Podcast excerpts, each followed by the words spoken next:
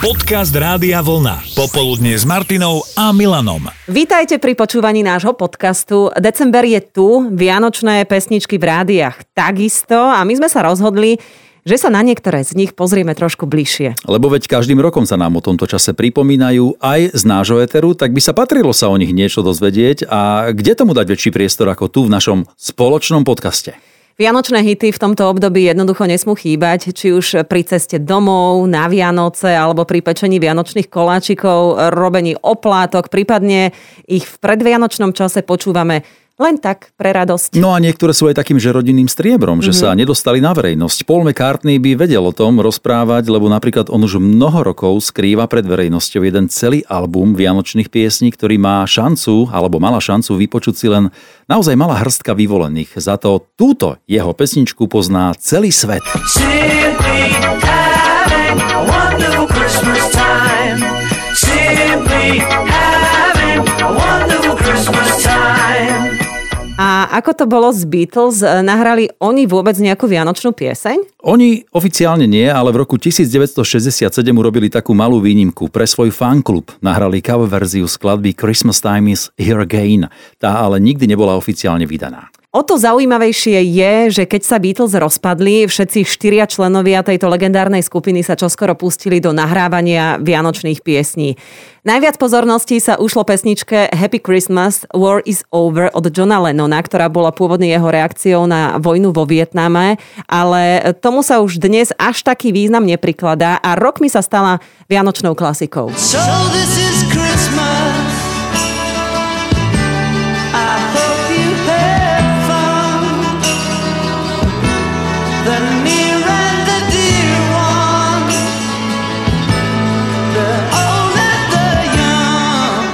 Áno, to už je naozaj taká vianočná klasika, ale vráťme sa ešte raz aj k pesničke Paula McCartneyho o kúzle Vianoc, o tom, keď sú blízki ľudia, priatelia a rodina pohromade, skrátka o všetkých tých čarovných momentoch, o ktorých spieva v nahrávke Wonderful Christmas Time. Simply having a wonderful Christmas time. Simply Keď ju porovnáme s ostatnými McCartneyho hitmi, e, nebolo to jeho vrcholné dielo, ale pesnička bola úspešná, dokonca veľmi. Len by ma zaujímalo, že prečo spoločne ako Beatles nikdy nič vianočného nevydali e, a keď sa rozpadli, tak každý jeden z členov začal nahrávať vianočné pesničky. Tak ono pravý dôvod sa asi nedozvieme, iba ak by sme sa opýtali Paula alebo Ringa, jedného e, z dvoch žijúcich členov Beatles, ale faktom je ten, že vianočné hity sa dobre predávajú. A mať pieseň ako Wonderful Christmas Time, ktorú hrajú rádia po celom svete, znamená, že ti každý rok príde na účet skoro pol milióna dolárov. Hm. A ak to napočítame od prvého vydania, tak je to dohromady viac ako 15 miliónov. Navyše, stále platí to, čo sme spomínali o McCartneyho tajnom vianočnom albume, ktorý každý rok počúva len jeho rodina. Je to taká demonahrávka s tradičnými koledami. No, ono oficiálne sa ju vydať nechystá, ale Paul tvrdí, že jeho deti a deti ich deti to majú rady a už sa ich niečo napočúvali. Mm-hmm. Ale máme tu, Maťa, ďalší veľký vianočný hit a myslím, že aj tvoj obľúbený. Myslíš tento?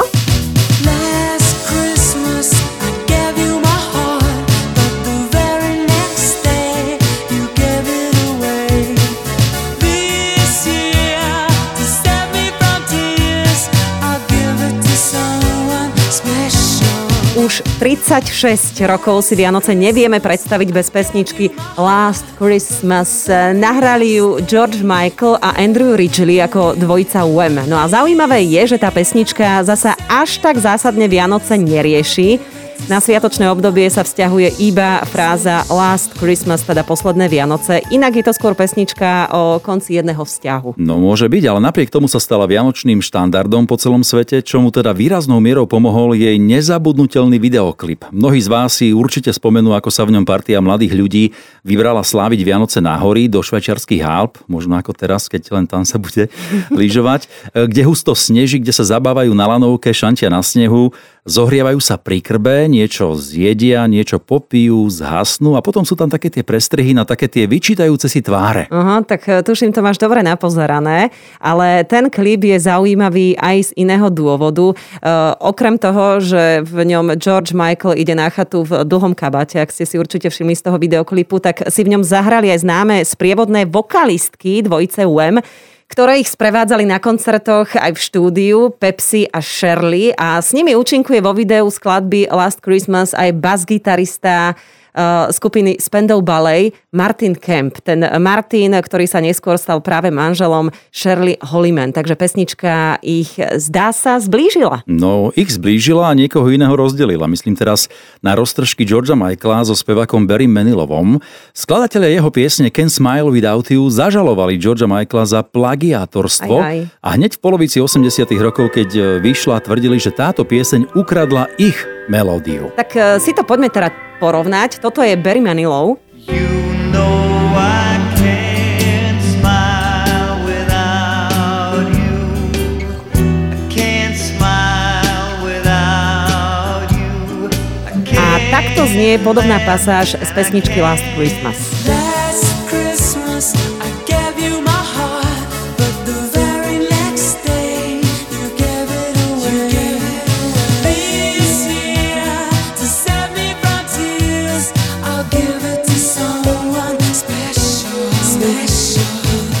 Prípad bol urovnaný mimosúdne s tým, že George Michael poskytol autorom skladby Barryho Manilova svoje prvé autorské honoráre, takže v podstate uznal, že asi tam tá inšpirácia bola. A neboli to malé peniaze. Posledné Vianoce alebo Last Christmas sú vôbec najpredávanejším singlom v Británii spomedzi tých, ktoré nedosiahli vrchol britskej hitparády. No ale poďme na ďalšiu obľúbenú vianočnú pieseň. Poďme k nahrávke od Mariah Carey All I Want for Christmas is You.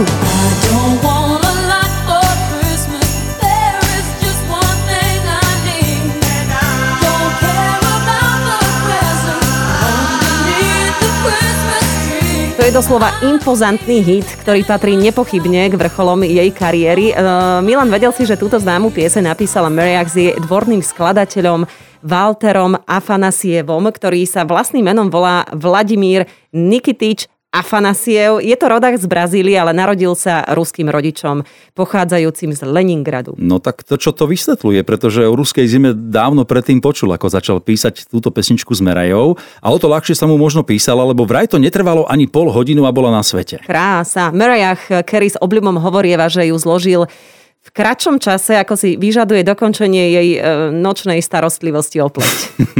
No pozerám, že pesnička All I Want for Christmas is You má na YouTube vyše 650 miliónov zhliadnutí, čo je dokonca viac ako má Last Christmas od UM. A tiež má pre oko diváka taký celkom príťažlivý klip. Mhm, myslíš asi Mariah? Uh, ako sa Napríklad. vo videu tak jaši na snehu, máva Santovi, blbne s tými dvomi psíkmi. Ale pravdou je, že pesničku nahrávali ešte počas horúceho leta. Mhm. Aby sa však dostali do nálady, do štúdia si priniesli vianočné stromčeky, svetla, e, zvažovali vraj aj umelý sneh, ale od toho nakoniec e, upustili, aby sa im nedostal do nahrávacích zariadení. No takže vianočná atmosféra bola tak či tak aj v lete. A ešte pridám zo pár čísel. S celosvetovým predajom viac ako 14 miliónov kópií je táto pieseň 11. najpredávanejším singlom všetkých čias. A len samotnej Mariah Carey zarobila pesnička viac ako 50 miliónov dolárov na autorských honorároch. Môže si teda povedať, vďaka Bohu sú Vianoce. Thank God it's Christmas.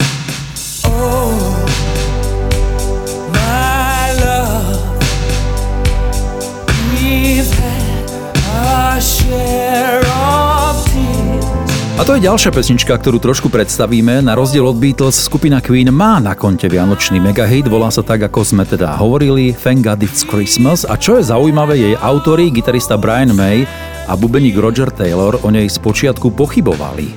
Áno, hovorí sa to, keď s ňou prišli za Freddie Mercurym, tak prvá otázka po tom, čo mu pustili podklady, bola Dokážeš to vyspievať? Ale povedzme si na rovinu, čo bolo pre Freddyho náročné zaspievať. Však čím väčšia výzva, tým kúzelnejší výsledok.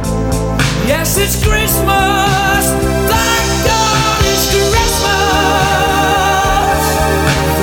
Je to tak, pieseň nebola pôvodne vydaná na žiadnom štúdiovom albume skupiny Queen, objavila sa až na výberovke Greatest Hits s poradovým číslom 3, vydanej v roku 1999. No a pravdepodobne by sa bola dočkala aj väčšieho komerčného úspechu, ale v rovnakom čase táto pieseň mala silnú konkurenciu v nahrávke Do They Know It's Christmas zo skupenia Band 8 a tá vtedy valcovala jednu pieseň za druhou.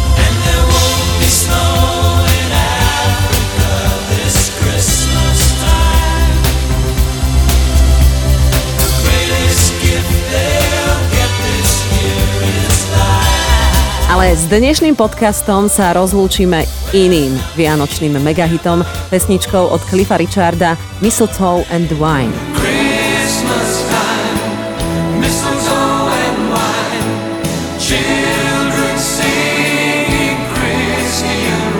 Imelo a víno. Najúspešnejšia pieseň Cliffa Richarda spomedzi všetkých, e, ktoré vydal ako single, pochádza z roku 1988, ale pôvodná melódia bola napísaná ešte predtým e, do muzikálu Scraps, ktorý bol adaptáciou rozprávky Dievčatko so zápalkami od Hansa Christiana Andersena. No ten muzikál sa v Londýne hral ešte, keď si nebola na svete, Maťa. V 76. A pri jeho znovu uvedení v 87. sa už nevolal Scraps, ale ako predloha, teda Dievčatko so zápalkami. A pieseň Mistletoe and Wine v ňom mala pôvodne taký aj trošku ironický charakter. Kým sa jej neujal majster vianočných piesní Cliff Richard a nedovolil si zľahka pozmeniť jej text, dal jej viac náboženského posolstva, samozrejme so súhlasom autorov a urobil z pesničky najpredávanejší single roka 1988.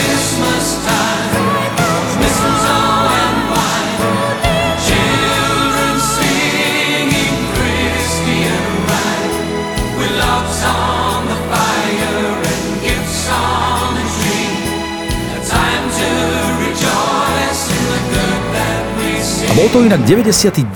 single Cliffa Richarda vydaný v Británii a 12. ktorý sa dostal až na vrchol britskej hitparády. V decembri 88 tam strávil 4 týždne a len za ten čas sa ho predalo cez 3 štvrte milióna kusov. Čo si budeme hovoriť, Cliff Richard to vždy vedel s vianočnými pesničkami a vďaka tomu je jedným z mála umelcov, ktorý mal pesničku na vrchole UK Charts 5 po sebe idúcich 10 ročí. E, Takže z toho pohľadu bol aj e, trošku vychytralý. No trošku je také, že slabé slovo. Dosť. A ak môžem teda na záver ešte jednu poznámku k skladbe Mistletoe and Wine. Piesen sa stala veľmi známou aj po tom, čo bola použitá v britskom informačnom filme o jazde pod vplyvom alkoholu v rámci kampane, ktorá sa pravidelne púšťala v televízii počas Vianoc. No, toľko krátky prehľad teda niektorých populárnych vianočných piesní. Tešíme sa, že ste sa pri počúvaní dostali až sem, lebo je možné, že sa ešte k niektorým ďalším vianočným hitom do Vianoc hm, dostaneme. Tak je ich dosť, ktoré stoja za to rozmeniť ich na drobné v niektorom z ďalších našich špeciálnych vianočných podcastov. Voláme sa Martina Záchenská a Milan Švikruha a tešíme sa na vás aj v našich popoludnejších vysielaniach v Rádiu Vlna. Popoludne s Martinou a Milanom.